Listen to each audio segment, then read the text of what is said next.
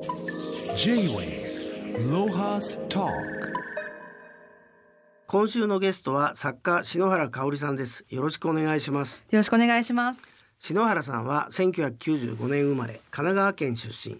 2014年第10回出版甲子園でグランプリを受賞され同年恋する昆虫図鑑虫と人の恋愛戦略で作家デビューされ生き物に関するクイズなどメディアで活躍されていらっしゃいますえー、と篠原さんメディアってさなあれだよね。不思議発見かなんか出てんの？あ、出た？はい、最近あのミステリーハンターとパネラーで呼んでいただいて、去年あたりからちょこちょこえ出てじゃあ一。回だけじゃなくて何回か出てんの？そうですね。あのミステリーハンターは一回だけその南米のうん。スリナムっていう国に行ってきて、へえ。あとはスタジオにちょこちょこ呼んでいただいて、でもあれだもんねあなたの本読んでるとささかなクンのさ魚に対する知識とさ、もう同じぐらいすごいよね虫もう本当にでも、ああの上にはもう上がいるって感じで、私はあそこまで愛をうまく表現できないので、それが尊敬しますね。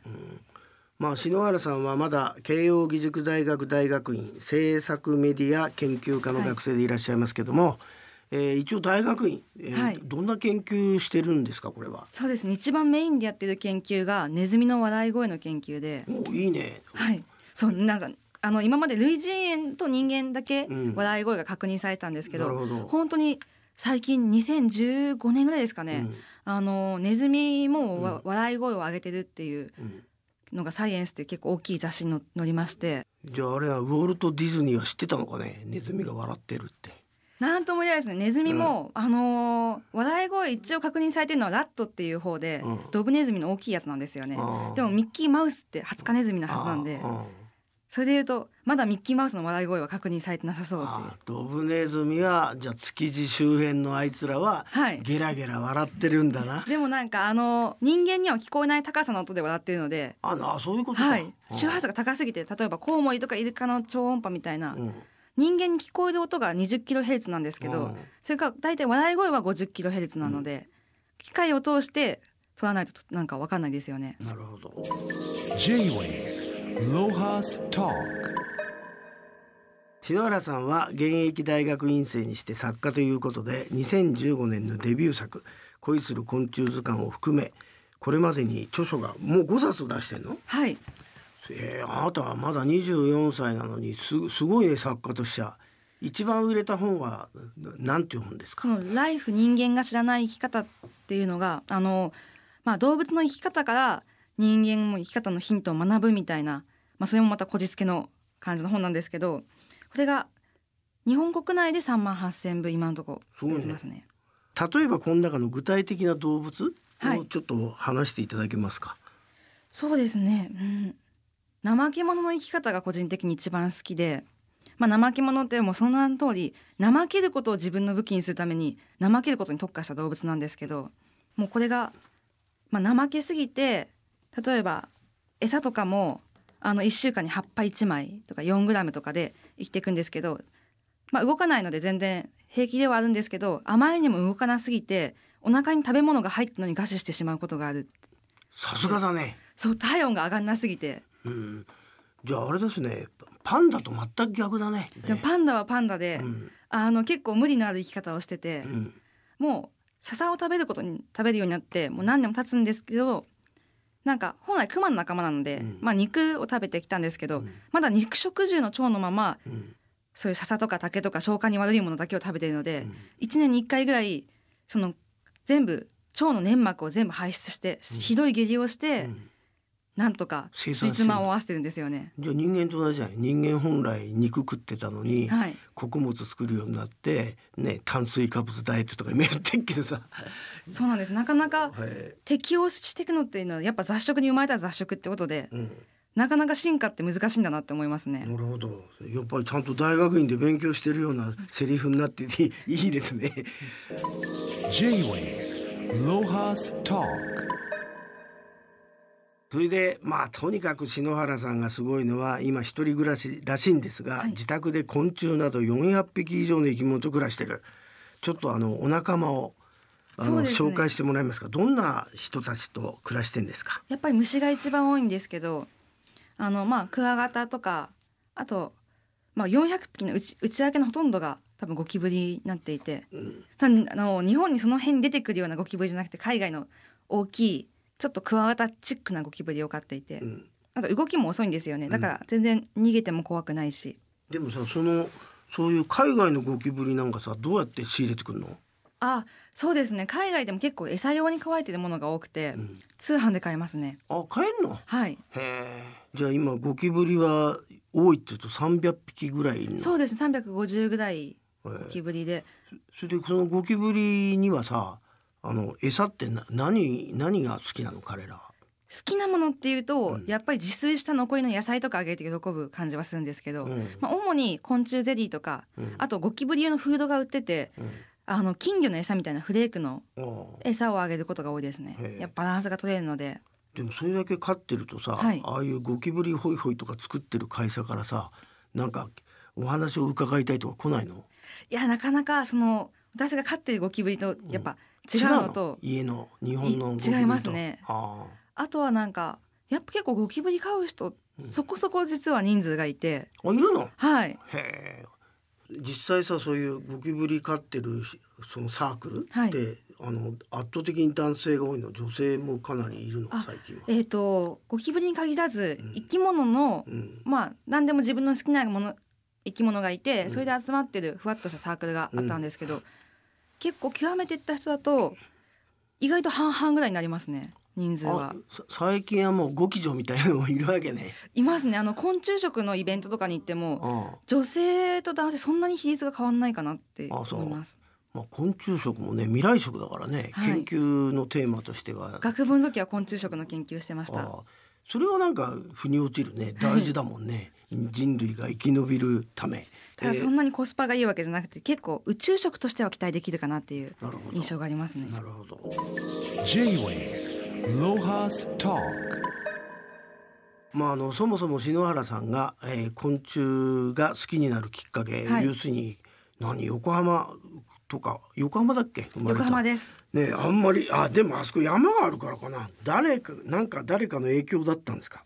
あーあのもともと多分物心ついた時にもう生き物が好きってところが始まったのはあるんですけどただそれを興味を維持したのは結構父がまあ虫に限らず生き物全般得意で何を聞いても教えてくれたっていうところがへ大きい気がしますね。ファーブル先生みたいなもの。そうそうですね。ただなんかも生き物全般で虫に限らずもうネズミも大好きだし、うん。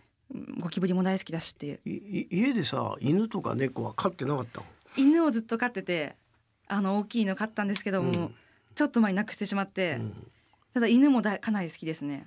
で犬飼ってたらさそんな昆虫とか行かないと思うけどなんで行ったのかな？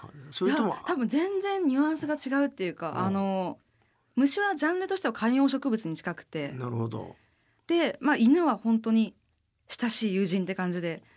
そしたらあれかね例えばあれかね図鑑かなんか君本読むの好きでさ、はい。図鑑かなんかでさこう分類してあるじゃない。はい。ああいうもので虫とかそういうのをに興味持っちゃったのかね。あそうですね。うん。あとやっぱりあの生き物を捕まえるのが好きだったので小さい時に。あ捕まえるの好きなの？はい。その辺にいる生き物で捕まえられる大きさのものってなかなか虫ぐらいしかいなくて。それでちょっと虫が生き物の中でもより好きになった気がしますね。アフリカとか南米に生まれた方が良かったかもしれないね。でもそうしたら多分ありがたさが分かんなかった気がしますね。J-Way Lohas Talk えっ、と篠原さんが出された著書ふむふむ合点、はい。生き物びっくり仰天クイズ。これはあの子供向けの小学生向けですか、そうですね。小学校低学年中学年ぐらいが、はい。これはどんなクイズ本なんですか？基本的にその今まで比較的マニアックなあの動物の生態とか結構珍しい動物を扱うこともあったりあとそこから生き方のヒントだったりでちょっと年齢層高めのものが多かったんですけどこれはもう動物園水族館また昆虫館にいそうなよくいがちな動物の珍しい生態をクイズにしてまとめた本なのであのまあ子供が多分最初生物にちょっと興味を持った時に読んで大人に聞かせたくなるような本っていうことを考えて作りました。わかりました。まあこの本の帯に書かれている、なぜ動物園のゴリラはうんこを投げるのか。はい、まあうんこドリルも大流行りだけど、はいどうしても子供ってうんこ面白がるんだね。ゴリラは何なんですか？あのこれいろんな説があって今まで求愛ってことが言われることが多かったんですけど動物園のもの野生下であんまり投げることってなくって、なんかたまたまその動物園ってやっぱ娯楽がないので投げてみたら目の前に集まった人がバッて雲の子を打ち出すようにいなくなったのがきっと面白くてそのその動物園でまずゴリラが糞を投げることが流行ってただそういう糞を投げる文化を持つゴリラとかが他の動物園に行くとそこでも流行り出すんですよ。じゃあああの101匹目の猿と同じだ、あのちゃんと水で、はい。海で洗って食べるみたいな、あはいはい。そそういう話あのだから学習して人が糞を投げた瞬間にわってちょっと慌てるのが面白かったっていうへ理由が考えられてますね。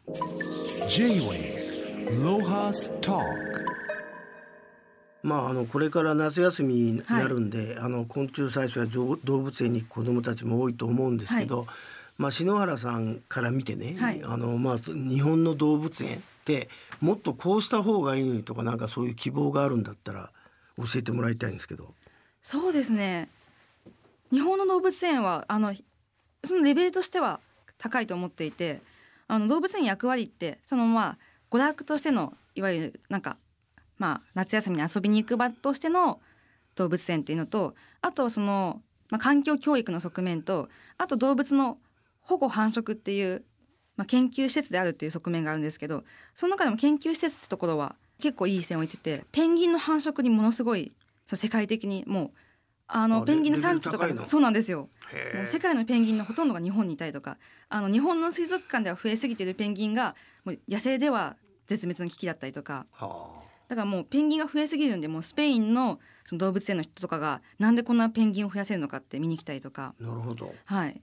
まあでもどうどうしても動物園って今例えばコスタリカとかだとそのもう動物園を作らないようにして、ね。はい、廃止したりとか、うん。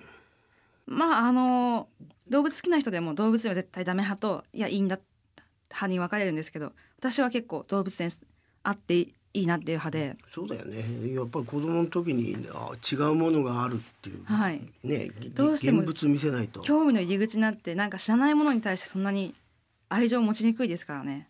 まああのそんな篠原さん動物昆虫生き物のプロの篠原さんが例えば上野動物園行くとするとさ、どんな過ごし方するんですか？上野動ま物園、まずはどこ行くの？私の推し動物があのペッカリーっていうのがいてペッカリー？それは何ですか？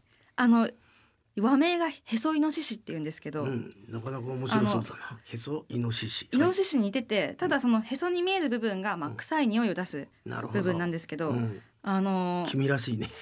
そうでもそのペッカリーのなかなかそういうちょっとやっぱ上野動物園ってパンダとか、うん。やっぱメインどこの動物だけがスポットライトを浴びててでなんかペッカリーすごい地味な結構入り口の近くにはいるものの馴染みもないし地味で、まあ、パッと見イノシシだしでうん。スルーされてしまうんですけどそれが結構ペッカリーもいい生態を持っていてあのサクリファイスっていう生態があって、へえ群れで暮らす生き物なんですけど、あのまあ天敵に襲われた時にうん。一匹だけがうん。その敵のとこに向かっていってで他の仲間を逃がすっていう自己犠牲のはあ。生態を持ってるんですけど上野動物園一匹とか一頭とかしかいないので、うん。その天敵もいないしそのいいところを見せる機会がないっていうそのちょっと切ないところが好きで私だけはこのペッカリーを見てあげようと思ってペッカリー一番見てますね。J-Wave Lohas Talk えーと昆虫から学ぶ環境学みたいなものが、はい。があると思うんですけど、はい。こういうのも興味おありなんですか？そうですね。あのやっぱり今ってものすごいペースで絶滅しててちょっと前までは100年に1種類とかしか絶滅しなかったのがもうせ世界絶滅と言っていいペースで絶滅し始めてまあなんか人間が例えば今人間という種類が絶滅したとして、うん。地球はそんなに変わらず、うん。多分進んでいくんですけど、うんあのミツバチが絶滅すると3年で地球が終わるって言われてますね。あそうなの？もうやっぱあの今結構その問題もねミツバチはいの危機,、危機的状況にあるっていう本が出てましたけどね。なんか花を受粉させたりするので、うんもう虫に頼って生きている花たちが全部絶滅していってそしたらそれを食べるものもいなくなってっていう、まあ、結構環境を考える上で昆虫生き物ってところは興味深いですね。あとさあなたのこのエッセイみたいに見せたブブスの話って何これ？ブブスの話？あの、私すごいもう17歳から20 2歳ぐらいにかけて、うん。もう前の同年代のうん。すごいなんか最終的に喧嘩した時にブスって言えば勝てると思ってるうん。人とのそ戦れ何い男女相手は？男性が多いですね。だ男性が何君となんか言い負けら言い負けちゃうとブスとか言ってに逃げていくと。なんかあのブスってなんか結局ブスだから俺の勝ちみたいな思想を持ってる人がちょこちょこ前にいて、あー。それを倒すためになんか4年間ぐらいずっと語り続けてたら、うん。最終的にずっといじったやつと何人かと和解して全員から謝罪を得ることができて、なるほど。ね、私の勝ちって思いました。執念深いんですよ。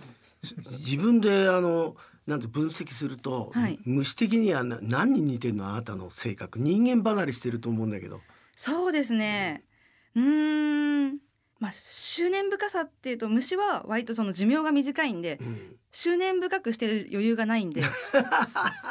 ないんですけどただなんか変質的なとことかそのなんかハサミムシっていう、うん。まあ石の裏とかめくると出てくる虫が、その自分の珍しく子育てをする虫なんですけど子育てをした末に全部その母親が子供に最後餌として食べられるっていううん。生態を持ってて、うんそのなんかそそこまでしなくてもいいのに感うんがハサミムシに近いなって思います。ああ。まあでもあなたの好きな虫の世界だと、はい。い一番最上位の教祖は誰なんですかね虫で。虫？うん、私が一番信じてる虫って感じですか、うん生態としては、うん。やっぱりゴキブリっていうのは圧倒的強者で惹かれるものもあるんですけどはあ。もう自分が信じるんだったらセンチコガネっていうセンチコガネ？あのーまあ糞を食べるんで糞虫っていうジャンルではあるんですけど日本にはその糞を転がす糞転がしっていうのは、うん。まあ、奄美とかの方に2種類ぐらいいるだけなので転がしはしなくて糞を食べるだけの虫なんですけど、うん。